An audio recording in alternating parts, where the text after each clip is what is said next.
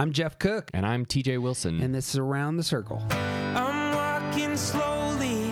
I'm taking my time. All I could talking is starting to rhyme. I'm letting go lonely, letting go of strife. I just can't get enough of this beautiful life. The Enneagram is a map of the human personality. It's a tool for navigating relationships. It creates language for what motivates us and helps us look at the way we look at everything else. Most importantly, the Enneagram is a mirror because sometimes you need help seeing yourself. My name is Jeff Cook. I'm a philosopher in Greeley, Colorado, and with me is TJ Wilson, businessman, lover of theology, and Enneagram ninja. Hello. My man. Hey. We're in our second episode into love songs. Hooray. Loving me some love songs. Yeah? I had to do the study on this uh, for the last two weeks, prepping me for my least favorite holiday for no reason, not because, you know, it's my least favorite holiday. Uh, my wife is here, by the way, is because I'm not a gift giver. I'm really Oh, crap sure. at giving gifts to the magnificent Kelly Cook, who's, what's your love language? I always forget this. Mm, probably gift giving. It's, it's a place that I stretch. TJ knows. Gift giving is DJ like a and sport Joni for know. her. She always wins. Well, with that in mind, if you come to to a podcast like this, you may have a significant other that you really want to engage your type and how you would express love. And for some of you, you do not have uh, someone you're in a relationship with, and Valentine's Day can be hard. Isn't that right? Am I Yeah. wrong there? That's true. I don't care about Valentine's Day, so it doesn't affect me either way. Uh, this has been Same. established. Yeah. It used to be really bad for me, but then I decided to stop caring. How does that work, Kel? I actually don't think I care about Valentine's Day. I just care about getting presents at every opportunity. and so this just seems like there's a long time before the next holiday where you That's give a present. And when your birthday is in January, Mm, yeah. and so our anniversary is in December, Christmas, birthday, it's a great month for me. Right. But now if I wait, well, I mean, there's no Easter presents. You don't get St. Patrick's Day presents. They don't Gotta take it when you can get it. Fourth of July. I don't. I mean, there's just I gotta wait for a long time. So Depends a lot on how hard you celebrate those holidays. yes. Yeah. Okay.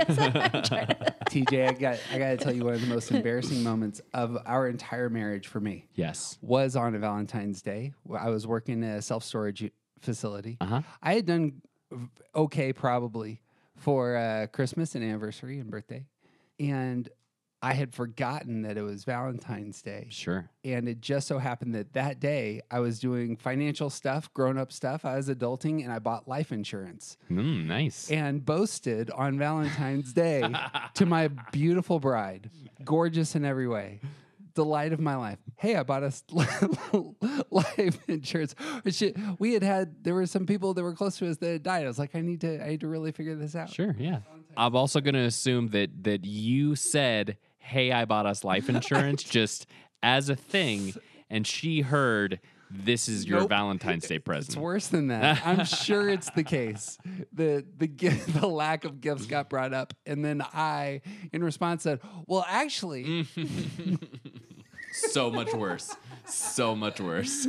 I want to chime in with charming little things here, but I'm still mad about it. and it was like 20 years ago.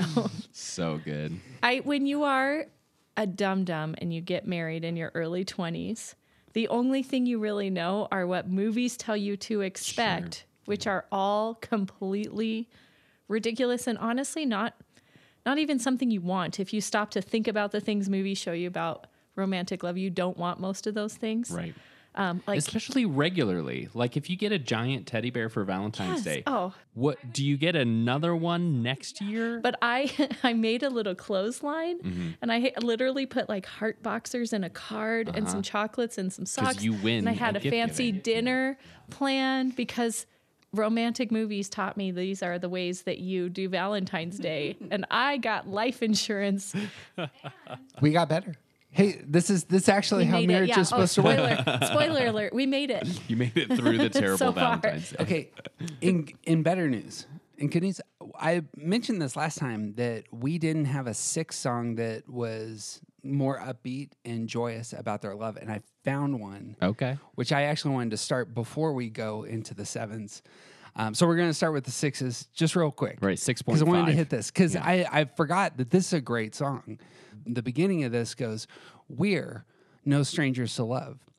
You know the rules, and so do I. A full commitment's what I'm thinking of. You wouldn't get this from any other guy. I just want to tell you how I'm feeling. Gotta make you You don't know it. Give you up. Never gonna let you down. Never gonna run around and hurt you. Cry. Never gonna, Never gonna say goodbye. tell a lie and desert you, right? I don't even remember now. Only do the first half. We sounded so good. Cut the rest. I laughed all day long about the fact that I was going to introduce it with this, and I knew, I knew you guys were just going to just step right over this. Like, they're going to either immediately call BS on me or. Okay, sorry. It works. It But works. it, but it Yeah. actually is a It it's a it's a song about fidelity Yep. that has been changed.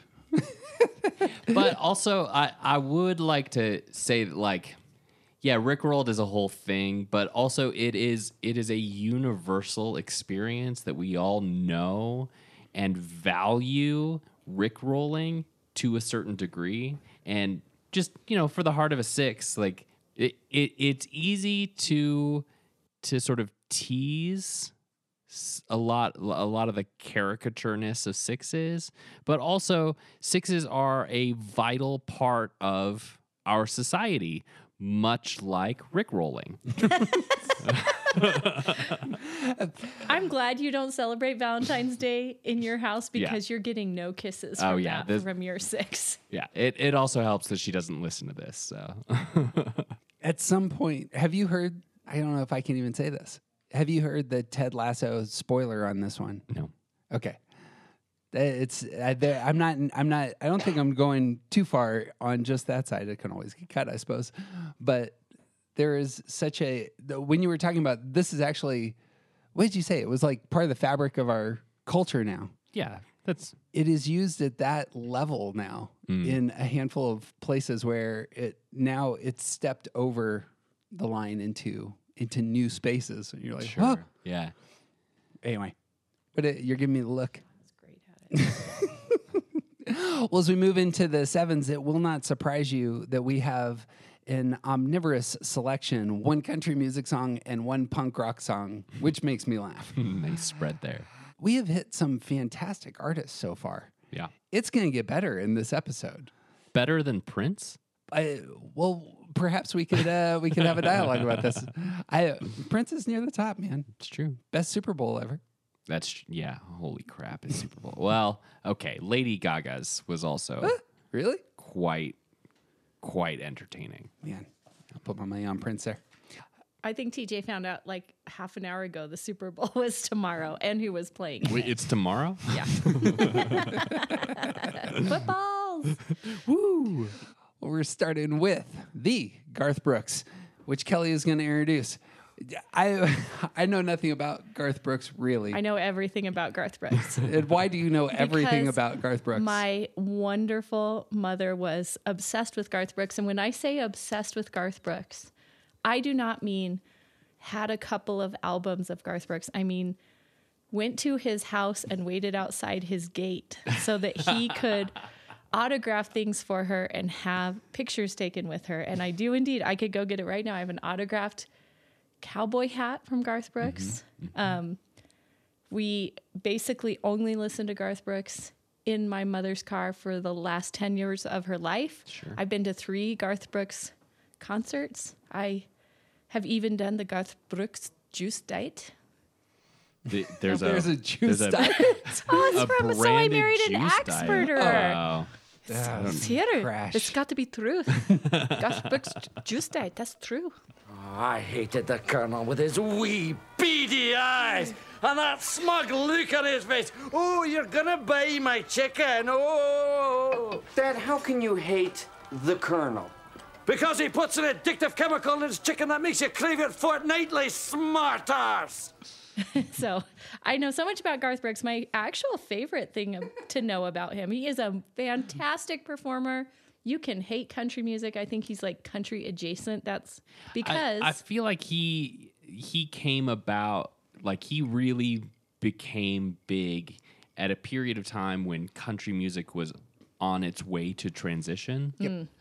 Yeah, Where like like before Garth Brooks, you were like the country music was a certain thing, and after Garth Brooks, it's like it's all pop just with a little twang. yeah, Yeah.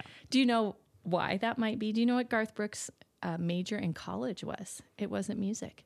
I don't. Marketing. It was marketing. Uh, he that's was a marketing surprising. major. So I think that's one reason he knew the vast appeal. And like even the Chris Gaines thing. Do you know about this? I It's was just going to so ask, did he forget everything about so- marketing and then so do Chris Gaines? Like, did he have a like a head injury that made him forget, and so he did I- Chris Gaines, and then had another head injury, and Chris Gaines went away? I actually got a fun fact on this one. Yeah. You know who uh, who else was a marketing major was Madonna. Both of them did the exact same thing the same year. Madonna released an album with her with a cowboy hat on on it. There you and go. It's it's you need to rebrand at some point. You Mm. can't just keep dishing out the same old food. yeah, that's that's that's why the Rolling Stones have continued to reinvent them. Everybody loves every U2 album for exactly this reason. I hate Madonna. you can leave that in too. I hate Madonna. That's fair. Well, Garth Brooks is just a titan of performance and my my emotional teenage growing up life. And so I was definitely like a Nirvana, Pearl Jam, purple hair emo person, but Sure. I would secretly go with my mom to Garth Brooks concerts and sing every single word as loud as they can.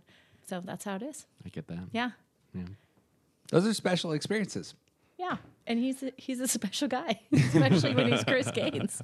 Like there's so much about who Garth Brooks is that he he's so popular that he can't do other things. Yeah. And like I, I remember that th- there was a hot minute where they were trying to pretend like Chris Gaines was a different person. Right, right. Which, if since this is the seven song, if he's a seven, this may be too in the weeds, but like much like Walmart went from the very like stiff uppercase fonts of Walmart to the lowercase like softer Walmart with the Mm-hmm. little sunshine. He went from a big G Garth Brooks to little G. Um, So he might be a seven, Mm, Yeah. you know, because Yeah. he really likes the rebranding. You get bored if you're just Garth Brooks. Right. One of the things I like about this song is the pace. Very quick pace. Yeah. All sorts of ideas, like just shotgun at you. And I imagine it's the case that it's a delight to sing live for that reason. Is everybody? It's it's like End of the World from REM, where Yeah. you're, you're, Yeah. you're just flying through all the ideas.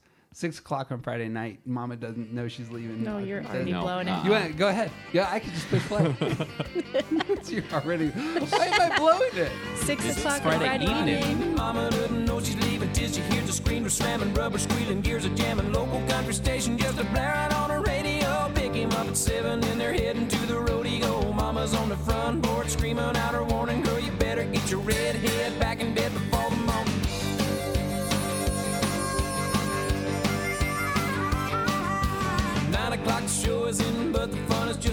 She knows he's anticipating, but she's gonna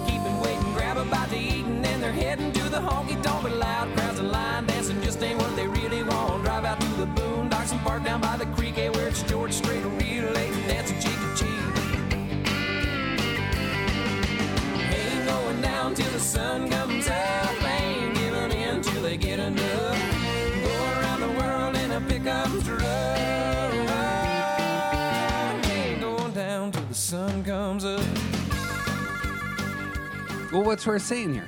I, I kind of said my first thing. This is a love song, but it's actually not really about him, is it? It's about other people.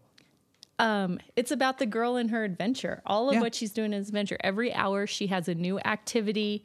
She goes from thing to thing to thing to thing. She keeps it very exciting. She's got that at the very end of the song. She's grounded, but she runs out the door anyway towards her love because she's living totally in the moment and totally for the adventure and totally for the thrill, which I think makes it a great seven song from the pacing to the something different every single hour. Like I you go to the rodeo, and that's like a pretty big thing to do. It's like several hours, but not in this song. Also, I can't think of night rodeos, but those might be a thing. That's exactly what uh, Frontier Days, isn't it? No, there's concerts at night, but there's rodeos during the day. Huh? So I'm just saying it's like thing after thing after thing, and that's how that's how you keep it fun. Right. And even it it's it's not even really sticking to one full activity. Like it uh like they head they're heading to the honky tonk, but loud crowds and line dancing just isn't what they really want. So they drive down to the creek and like it, it it's encapsulates the idea of always looking for something more fulfilling.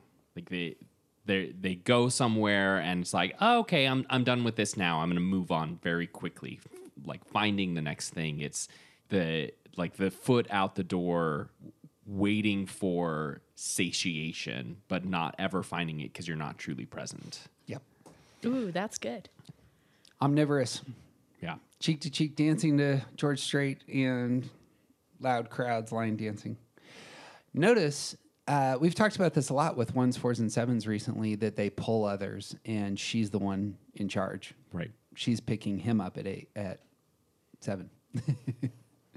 she's the one who's initiating this. Yeah. Right. Yeah, I think she's the boss. Yeah. A lot of this has the control pieces of the eight wing too.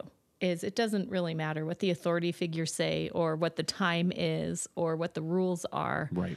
Um, she is the boss of it. She's not asking permission. She's moving towards what she wants. And and she's not even informing. She's just going. Mm-hmm. Yeah. However, there is a lot of lovemaking once it passes midnight. Yeah, That's, naturally. that's pretty much what they're doing, apparently, according to this song. Different descriptions. It's just true. Yeah, it's fine. I'm just now I'm waiting to hear what you have to say about that. Clearly, it ends on a downer, though. She gets grounded, which I imagine is something that happens to sevens. You, you got to get pulled down to earth again. And what's her reaction? she runs away. There it is. Love song. is that? I mean, I, don't, I, I imagine it's the case that uh, a seven hearing this song, singing this song, could quickly identify themselves in this story. I I would guess that the audience that this song appeals to is guys who are looking for or or people who are looking for that kind of partner that brings that kind of energy people who are celebrating their own version of that kind of energy and parents who are frustrated at their child who has that kind of energy like that, that's that's Yeah. this song is for sevens and people who know and love sevens Yeah. I would also imagine thinking about it like in a concert setting or like uh, in a bar with dancing. A lot of people would sing it and not really think that much about it. So Right. one of my my brother who in his teen years was listening to Tool and Nine Inch Nails mm-hmm. got in an argument with my mom in the car about his music cha- choices and how violent and terrible they were. Yeah, sure. And he was like started just quoting off things actually that Garth Brooks said, you know, this one's about an affair, this one's about a trucker who drives his truck into the wall of a hotel and kills his wife and like they really are and my mom, she couldn't argue back, which she was great at arguing. And he really like bested her on this argument because people don't always listen or pay attention to the song lyrics. And I think this one is partly just really fun to sing, even if mm-hmm. you're not thinking about it. I mean, it's not, honestly, it's not a song made for analyzing. right It's a song It's- made to it's sing loud in a bar with yeah, yeah. yeah. It's just it's the the pacing of the song is as fun as the song, maybe more. right Just thinking about 16 year old Josh Langley and all his monkey shines. I was thinking about analyzing cheeseburgers in paradise or something like that. It's like all these songs that aren't meant to be analyzed. And yet, here we are. Have you listened to the words of Do You Like Pina Coladas? You know that one? oh yeah That's like totally yeah about oh yeah putting an ad in the paper Yeah, to it's have an terrible affair. song. Do you know this? The ad in the oh, paper is sure. like, "Do you like pina coladas?" And he accidentally meets up with his wife. You were trying to have an affair. were- I was trying to have an affair. we must actually be made for each other. It's terrible. It's it's a stupid, stupid song, but I listened to it the other day because every other station had an ad on. Mm, yeah. And so I was coming home from dropping Beckett off at school and I was like, this song is terrible. And it's just like gross. If I also, who answers that ad in a paper? Like, Somebody in the 1980s. I Yeah. guess so. Definitely Um, a, all- a song with a context in time, like the It's the, Craigslist. the terrible. Uh, Or something. I don't know how this works. For the record, Jeff and I haven't dated anyone for like 24 years. So That's right. the other day, I had a student e- try to explain Tinder to me. And she's like, you should just get one and then you'll know. I'm like, no. I just wanted to understand, like, I wanted to make a metaphor about the swiping left and swiping right. And I wasn't sure which one was the good one, which, to be honest, sure. I still can't remember and say something about it. And anyway, we're old. And most I- most of the kids these days listening to this podcast are like out in the newspaper. These are What's a newspaper? These are words I do not know. Well, let me tell you, when I was your age, All right, so my breakup song is from Blink 182. And I think this is this song is hilarious to me. Great. And I've realized that neither of you are going to like this song. And so we're just going to trade on this one with the sevens in terms of being on opposite Just such a it's like a rude, mean song. which strikes me as a great way to get into the heart of a seven who's just broken up with somebody. Tell me I'm wrong. okay, yeah, I I don't think that's I, he's not wrong. Not wrong. Took her out.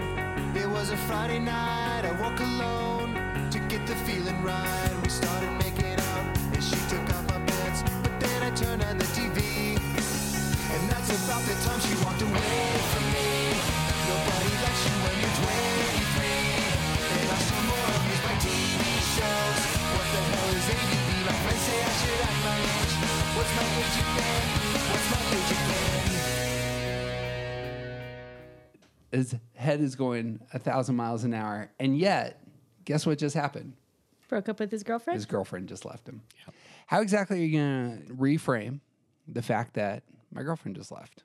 Well, obviously, it's because I'm just young and immature. What's my age again? Silly. The second verse, uh, very similar, I suppose, with the the Garth Brooks. That I, it's almost as though he's telling a story. Well, this one is, actually is about himself, isn't it? So, but he is telling a story here.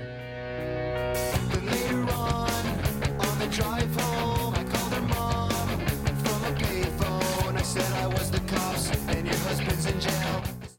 The move toward someone's left me. What do I do? The energy is there, and I'm, I'm going to turn towards a prank. Mm, sure. Not going to even slow down at all to process it, think about what he could have done better, care about her or her feelings or how he might cause further harm. He's just running. I mean, this song actually has a really fast pacing too. And he's just running, running, running. And if he can just be funny enough, maybe he won't have to be sad or deal with his own culpability in Right. the ruining of the relationship. Right. There is a slight move to one here as well. He gets introspective.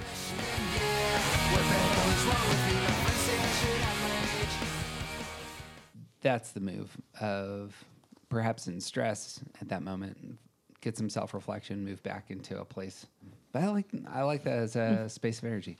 Like it, it's clearly an immature move, but I think that like the embracing of his own Im- immaturity is like even even the worst part of this song.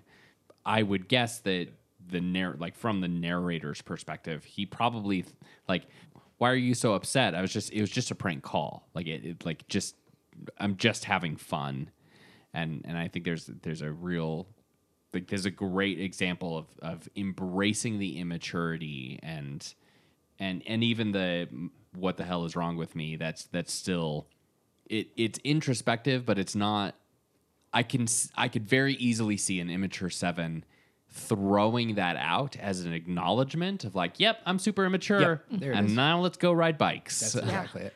I'm gonna write a punk rock song, get get thousands and thousands of people to sing along with me. yeah And that's how I'm gonna deal with this whole thing. yep And he clearly knows what is wrong with him because he just listed them all out. Yeah. right. So it's not, there's like a jokiness to it, but the understanding, if he would just take it one more step, is clearly there about all the things he's doing wrong because he put them all on this list. There's a lot of conversation in in the Enneagram world about like the, the monkey mind and with sevens, and and even we talk a lot about how how quickly sevens move on to the next thing. But it's it's they're they're still firmly rooted in the head space, and they're still cognizant of what's going on. It's not like they move on from something and completely forget what's happened. Mm-hmm. It's that they reframe it into a, a way that works for them. And, and that's exactly what this song is. Mm. We have a really good seven friend who has never stayed at any event that we've been at together or like we've thrown or that even he's thrown. Mm-hmm. he's never stayed at his own event for the whole thing. And it's literally because he just doesn't want to. Yeah. And I think he sometimes feels a pressure as an adult to stick around and stay, but he usually has six or so things on his possibility for that night list. And Yep. even when the party is at his house, Yep. He will Like, he'll find her he has to go pick somebody him. up or we're gonna walk like it's not even like quick run to the liquor store it's Mm-hmm. more like let's walk to your house and we'll go get a single bottle of wine and then we'll walk back because at my own party i am bored and i think my point in this is i know he knows it Yeah. he's just decided that his priority is actually having more fun and making sure he sees all of the fun things Mm-hmm. Right. rather than try to stay at the one thing Right. Perfect. Brings us to the eights. One of the things that we see with the sevens having the monkey mind, there's all sorts of ideas going on. We've we've done this with Cambry when Cambry brings quotes from eights, and they are so direct, mm-hmm. and the utility of language is just all over how they communicate about their eightness. And this next song has that element where it's just very direct. There's got to be like 50 total words. They get repeated, but it's just the sentences are like three words long each time. This would be from the great Pat Benatar, moving into a love song. I love the idea for eights. The love, of course, is a battlefield.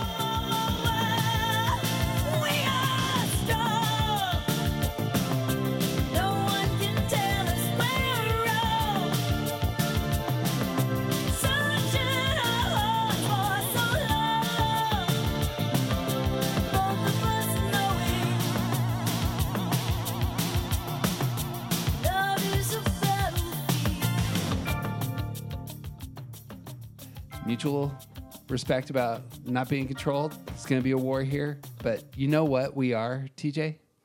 We're strong, We're strong. and nobody can tell us we're wrong. Nobody can tell us what to do.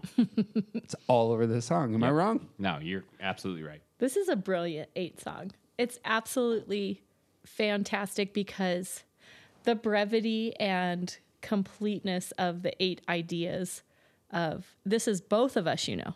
Because I do believe eights really want other folks to be strong. They don't want demands put on them, but they also don't want to put demands on. Like they, mm-hmm. just like everyone else, you know, se- sevens get pigeonholed with monkey mind, eights get pigeonholed with control. No, they don't want to control you. They want you to control yourself. Mm-hmm. And they don't want you to control them. Yep. But they don't actually want to control you Right. sometimes the abrasiveness of and the directness of eights can feel controlling i think Right. but i i always get the impression it's more about let me make it clear we are not controlling each other Yeah. and they champion and cheer for when you are strong and you control yourself they love it Right. They prefer it. Notice how the song moves. Actually, on that, that's that's like the face that's put forth in the first verse.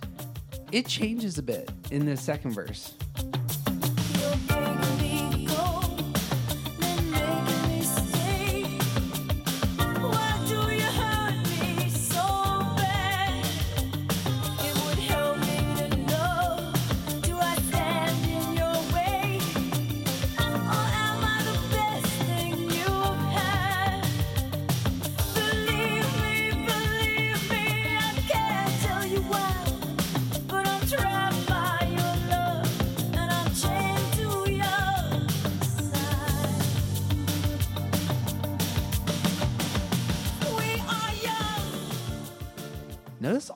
Language of being controlled in this relationship. It's not controlled in the way that like I have a dominating lover.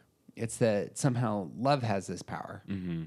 and there's there begins to emerge vulnerability Right. from her, and she's not, not comfortable with this. And I, I, I also I, I think this is a really good picture of vulnerability from the perspective of an eight because that like the thing that they're fighting against is not being controlled and when they ex- when they allow themselves to be connected to another person in this way now there is something else outside of them that is controlling them and it's not the other person it's the fact of their love and now they're not the ones making the calls anymore in the very end of that verse, I'm trapped by your love and I'm chained to your side.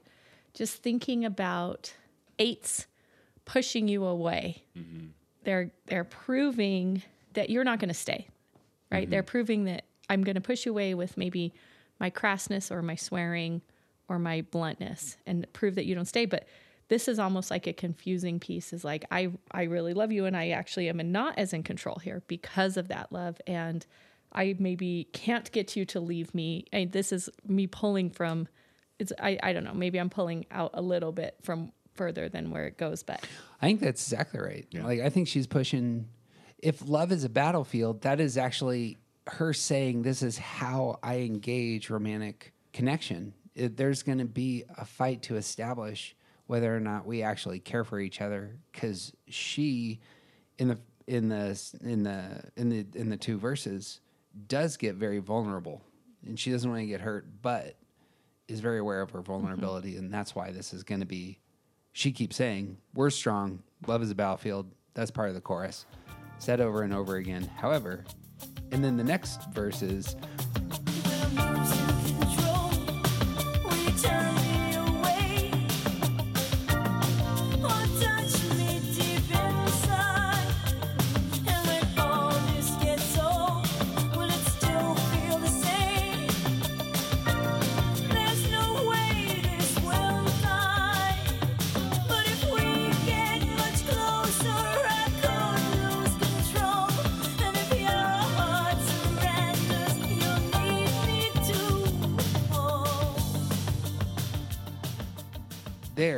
Like it take it takes a while. We fight, we fight, we fight, we fight, and then then there can be some intimacy. But again, notice the control language that that verse starts with. Mm-hmm.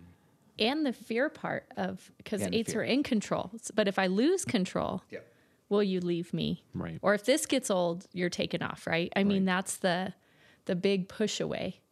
S- At some point, you're going to leave me, right? You're going to leave me. I that's s- at some point it will have to happen and now i'm upset about it because i'm so in love with you i won't fall out of love with you just because you leave me and that will be really hard for me Love this is an eight song. Yeah. yeah it's fantastic even the title just works We teased this in our last podcast. I love this next song. It, uh, we can set aside the rich history that it has in our family. this ends up being a wonderful eight breakup song where the eight has moved into a place where this isn't curt language. This writer expands and really processes. And it strikes me, especially as you see all the focus on strength um, that this this this is a worthy offering for eights, and it's Gloria Gaynor's "I Will Survive."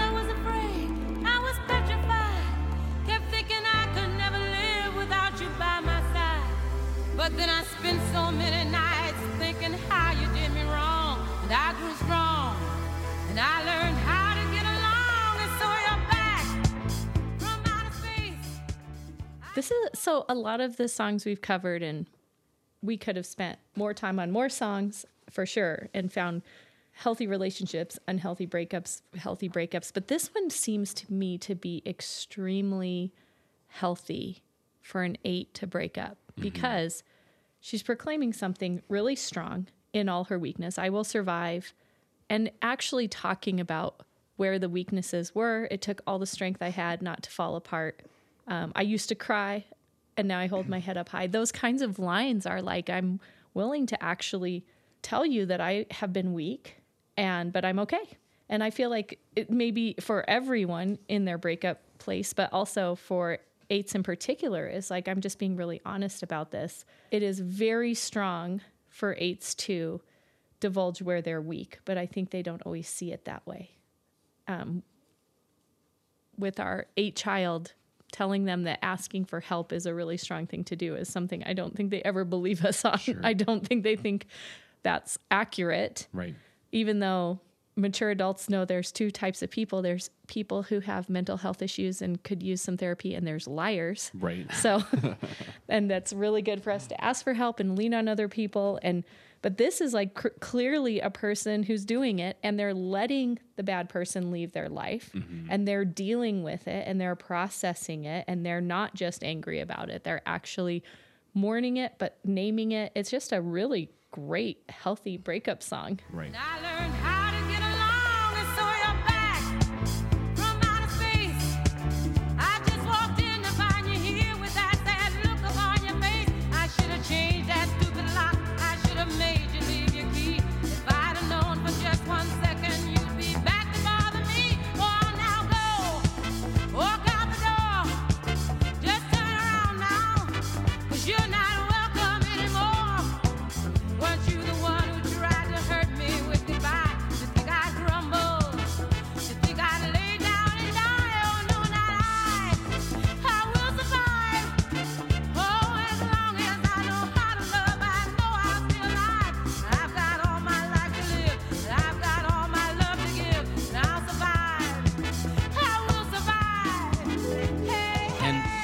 Breakups where one person is really unhealthy and the other person comes out of unhealth like not be stuck in that situation anymore. There's there's other breakups where it's like two healthy people realize they're not good for each other or they're not going to work or two really unhealthy people have an explosion and they both die or uh, like like this is I, I think a a solid example of someone who's recognizing how how unhealthy she was in that relationship and is able to see it clearly and like lay it out which i, I think that that's also a, a quality of eights is is to be able to to clearly and and thoroughly communicate how unhealthy our relationship was and all of the reasons why. Like like eights don't want to expose their vulnerabilities but particularly an eight coming out of a really bad relationship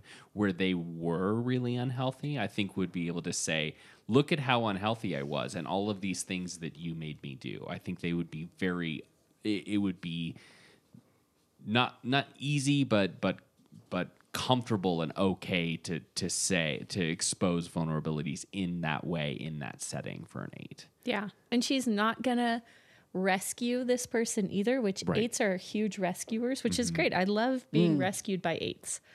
But she said, I walked in here to find that sad look upon your face. And she's not having it though. She Right. knows better. She's not taking them back on their sob story. You know, she she's kicking them out, which is for whatever the context of this is, I think you can really read in to this that she's healthy and she knows what's bad for her. yep The thing this song reminded me of was the Lizzo song that we ended up tackling because two aggressive types and two of them confronting relationships in very powerful, self affirming ways. Mm-hmm. Mm-hmm. And this writer obviously is bringing in much more the character who she had a relationship with, but her self affirmation is all over the language that and it's pinned towards the person. Yeah, mm-hmm. yeah it's I'm going to tell you how strong I am. Yeah. and I'm going to say it in ten different ways. yeah i like that that comparison of the the three versus the eight the three song is basically saying don't you know how great i am and the eight song is saying i don't need you anymore Yeah, And the three song reframes from like verse one, but the eight song doesn't need to. Nope. Here's it was tough. Like the beginning, this is again a thing where you s- might say this is not an eight song because at first I was afraid, I was petrified. But that's actually a healthy person. Everyone feels fear. Eights might want to hide that. Mm-hmm. And so, and as with threes, um, to be fair. So, but she processes through it and she realizes that person was bad for her. And so she's done with it. Right. And so it's very, um, just a very honest song. There isn't a reframing here. You're a bad partner, and I'm not going to have it. Yep. Two best lines for me in the song are Weren't you the one who tried to break me with goodbye? The no- note the The leaving, like I knew you would leave me, and that's what that's what I predicted all Yeah. along, right? Maybe you had a different idea. No, that that's it. Uh, you had kind of said it with the sad eyes. This is clearly the tactic of her former lover, but she's interpreting it as a power move. You're trying to break me, and that's not going to happen because I grew strong. I learned how to get along. I will survive. And the other one, which I think is a crushing line, I'm not that chained up little person still in love with you. I'm not that chained up little person still in love with you. A lot of growth in this song and a lot of self reflection on who I used to be. And now I am a, a bigger, stronger person. Yeah. And chains obviously have a lot of control imagery. Yeah. Both songs have chains, They do. Yep. interestingly, Yeah. because you don't want to be controlled. That was a free song that I just wrote for my eights. One last thing I think that's worth noting with all the aggressive breakup songs that we looked at, looked at the Blink 182 song, Immature, looked at the Gloria Gaynor song. This one strikes me as very mature. Looked at the Lizzo song. At the time, I wanted to say, I don't know that this is mature, but I do think the Beyonce song is mature. Mm. And the difference between the mature and immature songs is the Beyonce song and the Gaynor song both get in touch with their feelings. Hmm, and there's a move to really engage their feelings and to elevate the places that they really have been hurt and to process in ways that are constructive. Yeah. so old people are better than young people. Is that the well, maturity No. often comes late. But it Mic doesn't always. I think maturity comes with intention for maturity. Yeah. I found that worthwhile. That that in the midst of breakup, uh, perhaps for the, uh, we could expand it to the other triads. That for two sixes and ones, are they able to get into their head and think cleanly about the relationships when they've gone wrong? And can four fives and nines actually rise up and act? We'll actually see that in this next ni- in one of the nine songs. It'll be interesting. Yeah. Uh, when you come to nines and songwriters, there's a handful that are are great, but unfortunately or fortunately, we routinely come back to Bob Marley, who Yeah. was an incredible musician. Like I said, our, we already got Garth Brooks, got some Bob Marley. Yeah, but Prince. Just saying, you- Bob Marley and Prince. If if you had to, you know, actually do a, a showdown, I, I'm I'm liking Bob Marley uh, at least being in the running there. In the running. Yeah. He's he's not just folding. That's true. Well, I- so like thinking about nines and songwriting, nines see everyone else so much more clearly than we see ourselves. So like it's there's probably a lot of good nine songwriters that just aren't writing about their own perspective. They're just making really great tunes about other types. Ah. I Bob Marley just seems so non-confrontational and laid back. Although he has some pretty um, revolutionary and activist music, but this song feels like the vibe of a nine more than the lyrics feel like they capture the mind of a nine to me. this is one of the things that you feel with Bob Marley's music, and I really want to use that word. It's the feel. When you start Legend, Legend is a album to listen to in its entirety, and you enter an atmosphere, and the atmosphere is one of great calm and connectedness, mm-hmm. and pe- all the pieces are put together. and filled with smoke. Bob Marley wouldn't be mad at me saying that Nope, at not all. at all. Yeah. first track on the album is one of his few love songs. One of the things that's real interesting is I was trying to mm. find the Bob Marley I love actually- songs. There I aren't that, that many. Might be a better one. What's no that? woman, no cry. and I have that for our breakup song. Oh. for for said reasons. There's uh, the verses of No Woman No Cry are interesting, which I would love to to parse, but the a lot of Bob Marley's charts being a 9 are about revolution. and about uprising, and and they actually have some fairly hey we need to get up, stand up, etc. Um, but they start starts his album with his love song, and we're gonna talk about is this love.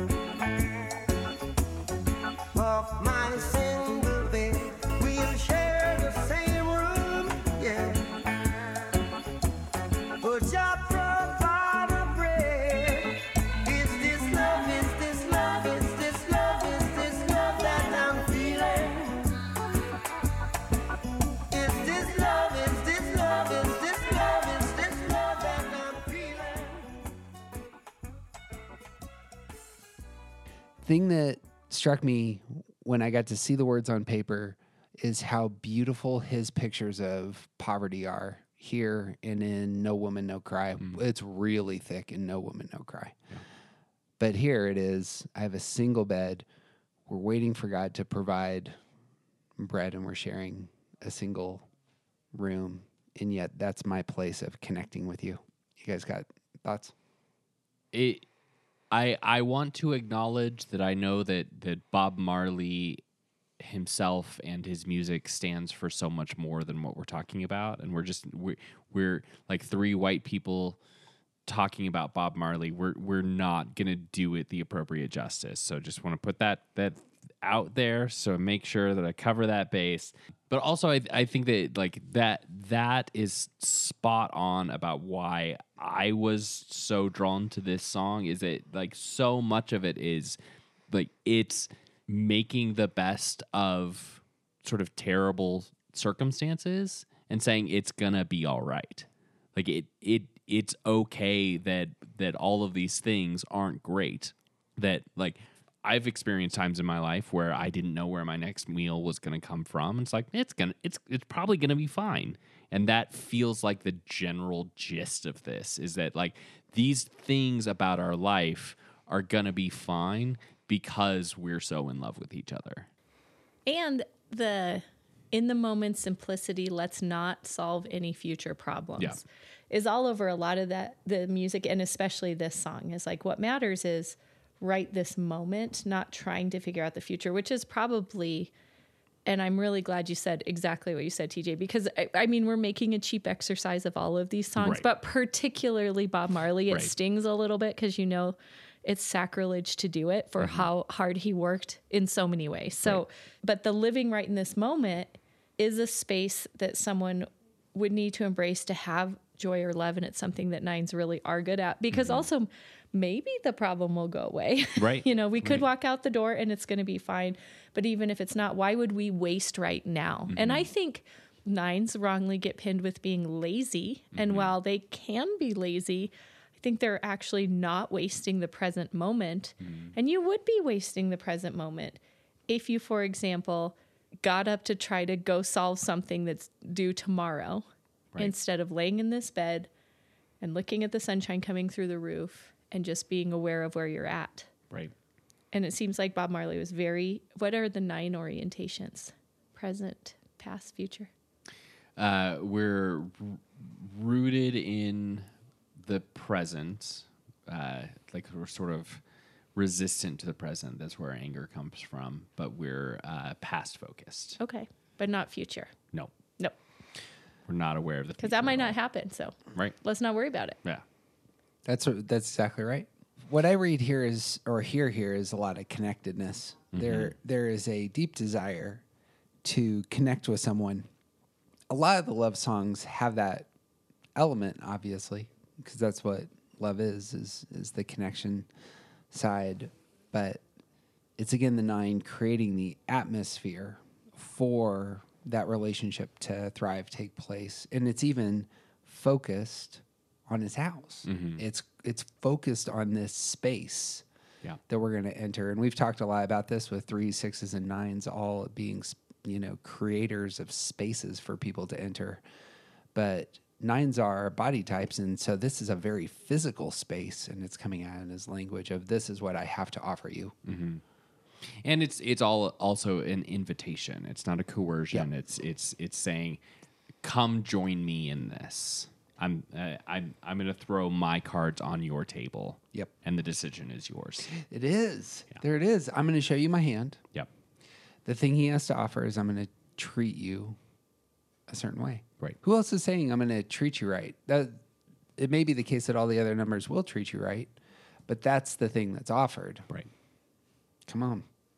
and nothing more than that like he's not he's not offering that that we're going to have even more than a my single bed Yeah. He's he doesn't even have money for food. You gotta wait on God to provide that. yeah ah, I love it. I'm curious about this. I have a hard time with other people's feelings. I don't. Yeah. I don't like them. Do nines and sixes? uh, you have a hard time with other people's feelings when they are messy Yes, but I also it's fair. Do you? That's what I'm asking. Is that a six nine three thing, or who is that? that's a What- three thing that's a feeling Oh, repressed thing. just threes. Aw. You're special. No. I mean, threes and sevens and eights. Okay. Have a hard time with other people's feelings.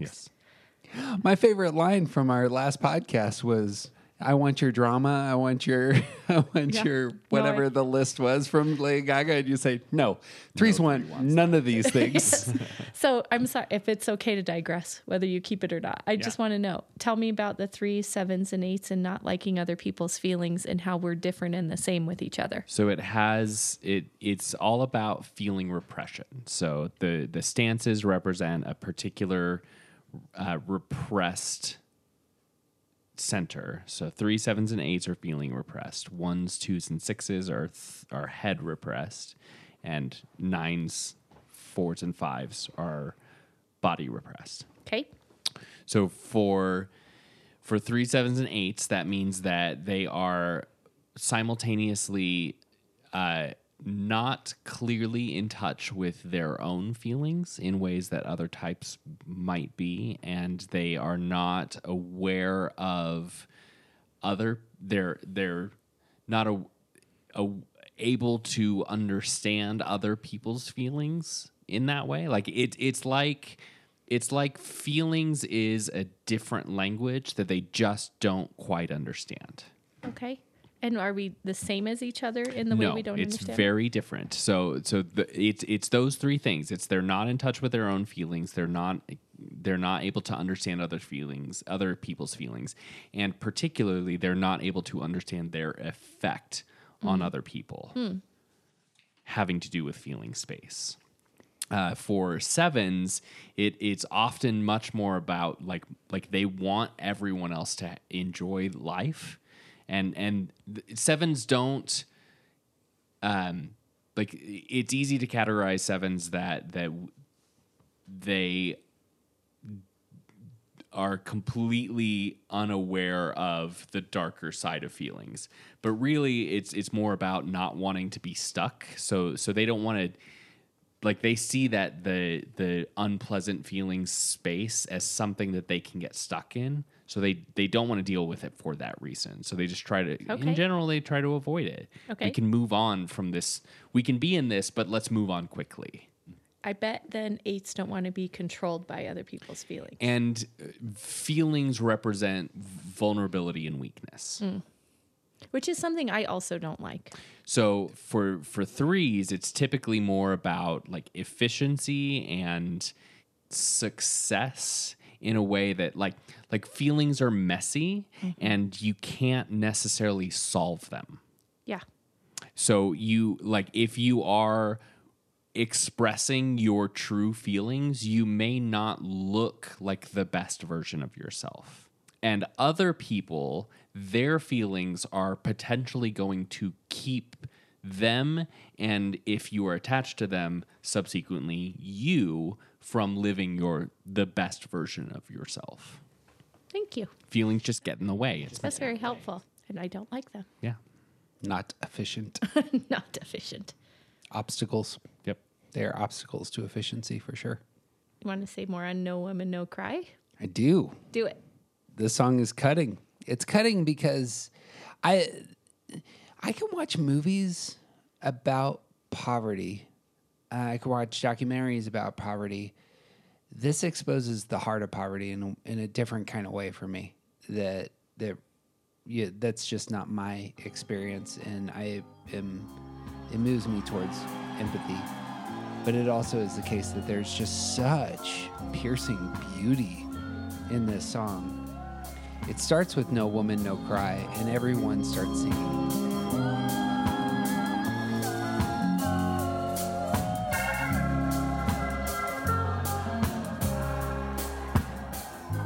Especially if you listen to the live recording. It's a live recording from London that's on the Legend album. Um, everyone knows this song, and they've been waiting for this song.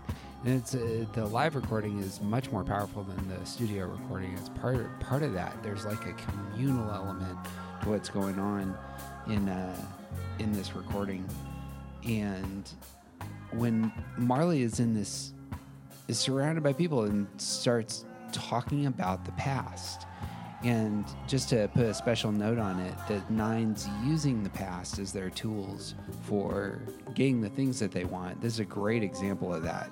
That he's going to create an atmosphere for all of these people to connect with each other. And he's going to do so through remembrance.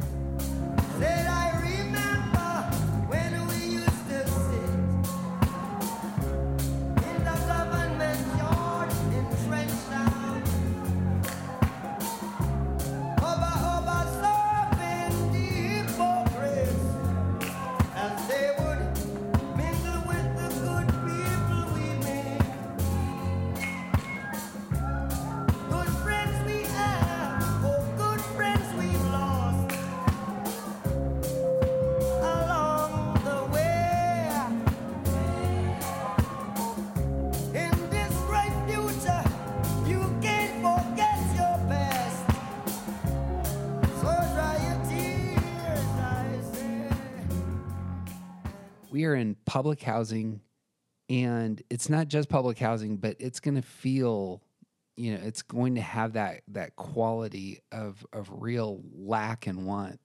We were observing the hypocrites as they would mingle with the good people we meet. But then there's the move and this is how nines work. It's there is positive spin all over this song. Good friends we have good friends we've lost along the way in this great future, you can't forget your past. So dry your tears, I say. That's a past oriented way of coming to the world. There's a great future, but let me tell you about where we've been, how things have gone. And there's the positive spin of dry your tears. No woman, no cry. Got thoughts on any of that? Um, I we should acknowledge that that this this song is not no woman, no cry. It's no woman, no cry. Much like the like we talked earlier about the fact that we don't really analyze songs. Like this this song in in the the milieu in in in common consciousness nobody really thinks about what what the full lyrics of this song are really about and and I think that it's it's easy for all of us to hear the wrong interpretation of this song because we hear no woman no cry and we we assume.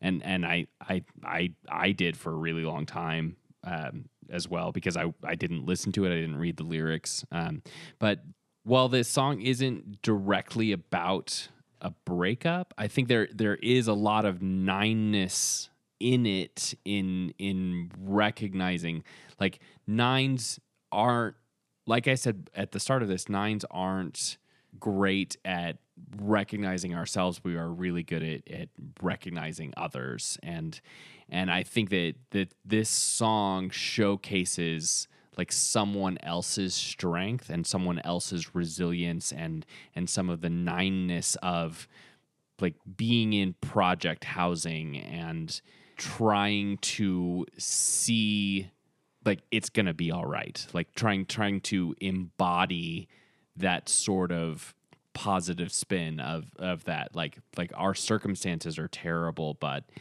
the narrator speaking to a woman saying, "You are strong. Don't like y- you are capable. No, woman, don't cry." I actually want to point out two things here. I think Bob Marley was incredibly intentional about the double negative also because it is. I mean, I I just to be fair, I never thought it was like I don't have a woman, mm-hmm. no woman, no cry. I always knew it was like no woman, you don't cry. But the double negative actually cancels it out as well and I think it has both meanings because there's several times when he says don't shed no tears, but he's also understanding like she's going to cry because Yeah. it's a double negative, which means woman cry right? She can cry and she will cry. And this is hard. And there's times when he's going to move on, take care of himself for a bit, she'll still be okay. We have this time in the past, which I love now that I know about the nines with the time in the past that you can mm-hmm. hold on to. But I all, so that's one. One is that he's intentionally making it both meanings. He's encouraging her not to cry and fully aware that she's going to cry. Hmm. Yeah. And the second one is is that a lot of times when people do that repeat of a line, they repeat it the exact same way, but when it gets to the everything's going to be all right part, he sings it different every single time. Mm-hmm. He has a different new inflection about everything's going to be all right and then everything's going to be all right. Everything's going to be all right now. Everything is going to be all right. They're all different. Yeah. And nines are the best comforters I know. They are just so genuine and good at it. And when I've had the hardest times in my life, has been the nines that will sit with you in all the pain, hmm. partly because they're just not in a hurry to move to the future. I think partly they just really get it. And it's a place where they are highly valuable and they can feel that and they know they can do something. I hope they know they can do something other people can't really do which is just be present with you for as long as it takes because they're not going to hurry up. And so that those two pieces really speak to how good a nine is, even at not even positive this is a breakup, but I think it works really well for us thinking about the nine and the, the comfort and the past focus and the reframing and even the encouragement because his encouragement isn't not for her to not cry. It's actually for her to go ahead and be herself, but also get better when she's ready. Hmm. I think that's spot on. We should. I'm. I'm going to save my thoughts on the the ending for a bit, but I think that's spot on. I had always thought of this as something having to do with a romantic relationship, and I think you're right that this is. I think you're exactly right. Little darling, don't shed no tears is an encouragement that's the same. Yeah. No woman, no cry. Um, and so this is more of a. We can talk about love lost, but this could be a grieving. There's a different kind of breakup song, and it's the grief sort. It's the I've lost somebody sort. Uh, I've lost a lover. My favorite quote about death is actually real recent. It may sound silly, but it was by Keanu Reeves recently, who I think is nine, and he was on Stephen Colbert. And Stephen Colbert made he he was like promoting John Wick, which is a movie where he kills like 500 people, right. you know. And there was a there was a line in there where Colbert goes, What do you think happens when we die, Keanu Reeves? Quick backstory, however, Keanu Reeves has lost a lover, ha- uh, had a lover who died, and her child died. Correct? She was pregnant when she died. That was it. I'm pretty sure that's right. And he takes a moment, and obviously Colbert lost um, a parent and two brothers, but he takes a moment, breathes in, and I believe he's a practicing Buddhist. Yeah. I think so. And he said back like the room has this energy all of a sudden and you you feel, I feel it in the YouTube. I know that the ones who love us will miss us. that's what I hear in this type of song is that encapsulation of the weight not like the the ability of nines to take in the weight of the world mm. And bring their full presence to those kinds of spaces And sort of force a shift in perspective. Yeah, because the, the, that that quote is a great example of like he he's not answering the question. He's saying rethink your question, Hmm. and here's an answer to the right question. Spot on. Yeah, and I think that that's a lot of what this song is doing as well. Yep. On the repetition side of things, he brings back the setting of this song. He says again in the government yards in Trenchtown, I'm going to remind you we're in the projects. And then he brings up the person. And then Georgie would make the firelight as it was log would burn in through the night. Then we would cook cornmeal porridge. Again, he doesn't have to tell you he's poor. He's doing such a great job showing it without telling you. Of which I'll share with you my feet, my only carriage, so I've got to push on through. That's a brilliant line. Yeah. That is gold in terms of talking about his poverty, in terms of talking about his resilience, in, ti in terms of casting a light on overcoming adversity. And then he launches into the end.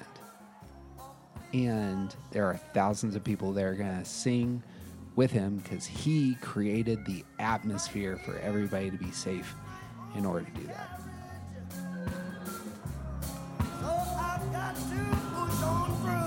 That's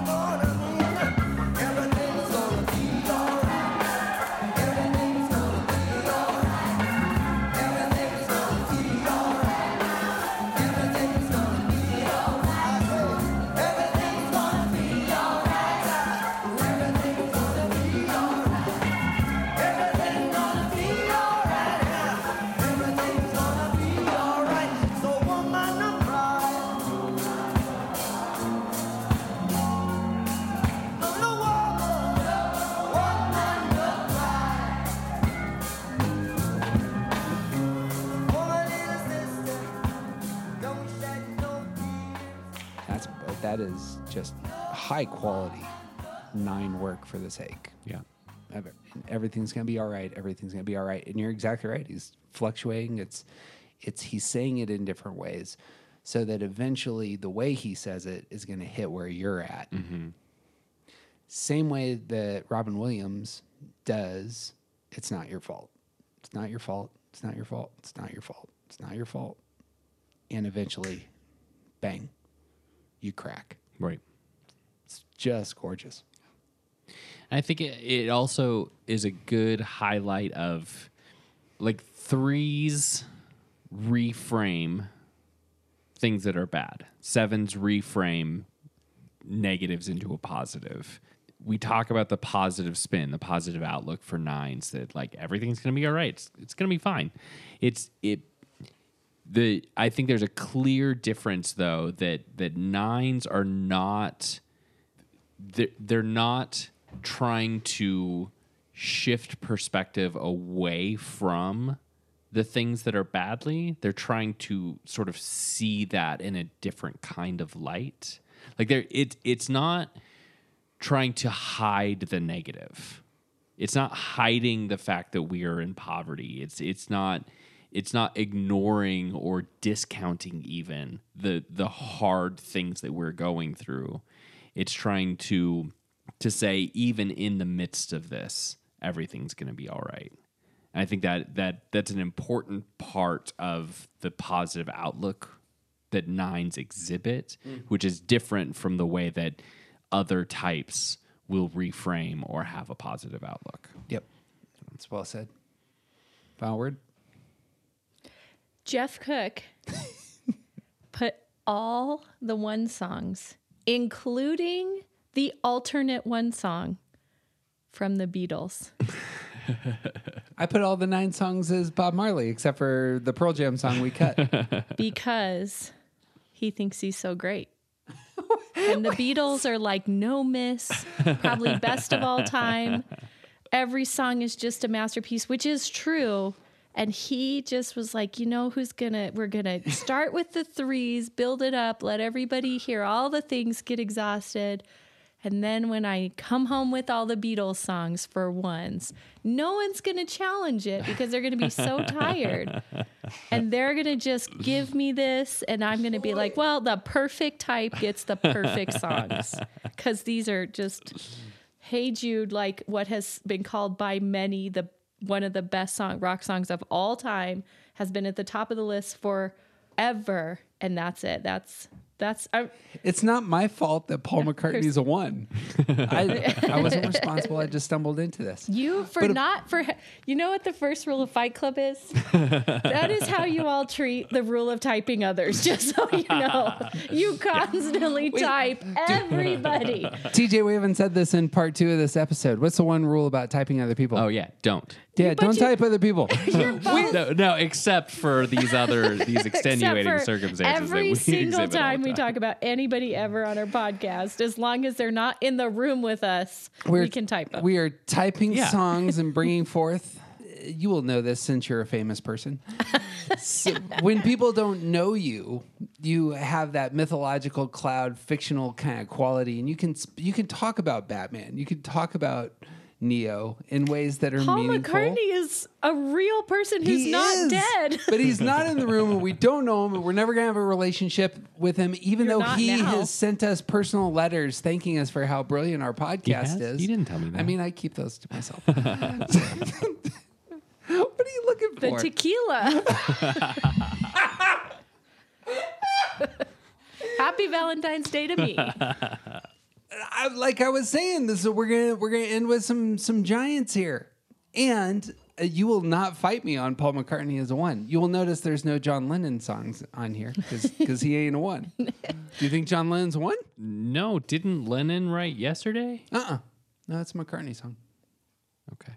Do you guys hire a fact checker for all of your bull? I got it from Rolling Stone magazine Hmm. today. Uh, I'm a.